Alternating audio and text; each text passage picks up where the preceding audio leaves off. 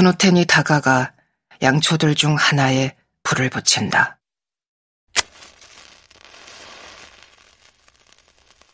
이곳 다락에는 자연광도 비치는데 그 빛은 지붕 아래 채광창으로 들어오고 있다.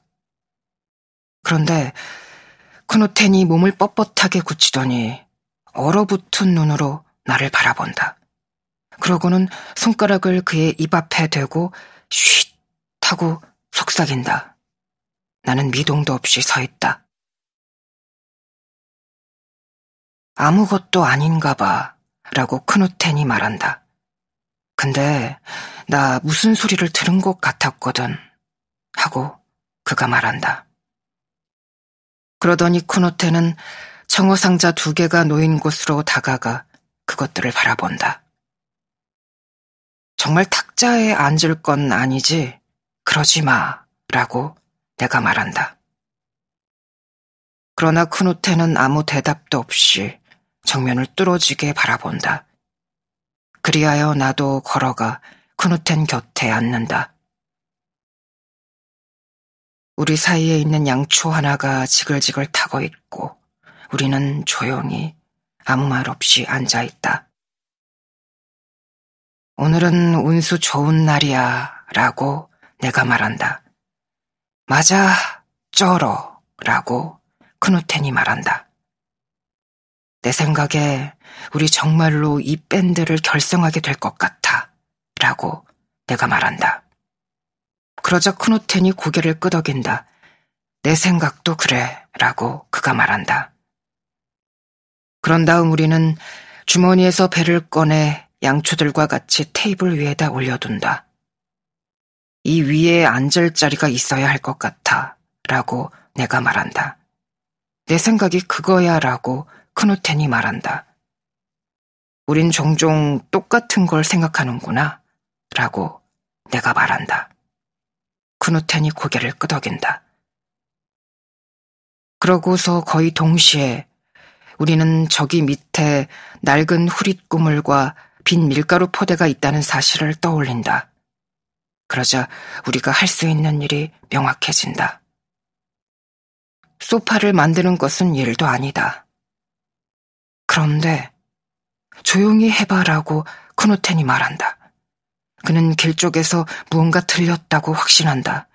어쩌면 레이테의 스페인인일지 모른다. 그는 아까 우리랑 얘기를 나눴고 우리가 해변으로 걸어가는 것을 보았으니 아마 크노텐이 길 쪽에서 들었던 것은 스페인인의 기척이었을 것이다. 그가 뭔가 엿들었던 거야, 확실해. 라고 크누텐이 말했다. 레이테의 스페인에는 자기 보트하우스를 쓰지 않아. 그렇지만 갑자기 그가 쓰려고 마음먹었다면 하고 크누텐이 말한다. 그가 이리로 온다면 그럼 우린 대비를 해둬야지. 그러고서 우리는 그가 온 척하자고 했다. 그 말을 꺼낸 것은 크누텐이었고 나는 동의했다. 그리하여 우리는 지체하지 않고 벌떡 일어섰다. 그리고 크누테는 빈통이 있는 한쪽 구석으로 헐레벌떡 달려가 그것을 타고 넘어 들어갔고 나는 그 끝에 청호 상자가 있는 다른 구석으로 달려가 그 뒤에 숨었다. 그러고서 우리는 아무도 움직이지 않았고 아무도 말을 꺼내지 않았다. 나는 조금 오싹한 생각이 들었다. 누군가 사다리를 올라오는 소리가 들릴 것만 같았다. 잠시 뒤 나는 아무도 오지 않을 건가 봐 하는 크누텐의 목소리를 들었다. 그리고 나는 그래 아무도 안 오는 것 같아. 여긴 이 보트하우스만 덩그러니 서 있을 뿐인걸 하고 말했다.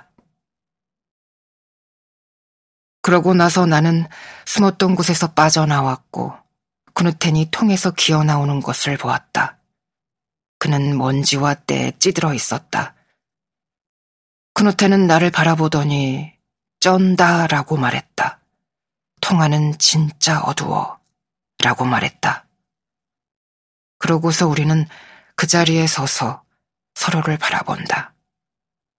한 번 더 내가 그를 바라보자 쿠노테는 눈썹을 치켜 세우더니 가만히 서서 나를 바라 바라본다.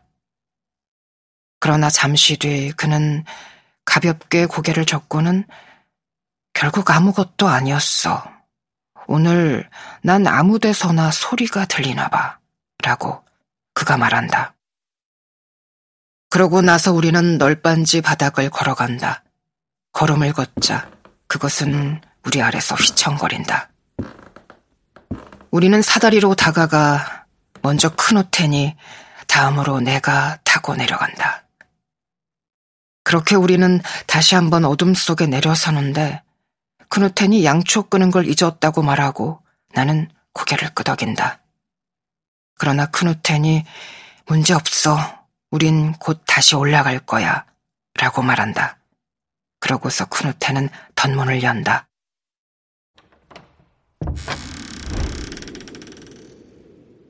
그러자 네모난 광선이 먼지 낀 공기를 희미하게 가로지른다. 그 광선은 마이크 스탠드를 비추고 크누텐과 나는 서로를 바라본다. 저기 서 있으니까 그럴싸한데 쩔어 라고 크누텐이 말하고 나는 고개를 끄덕인다.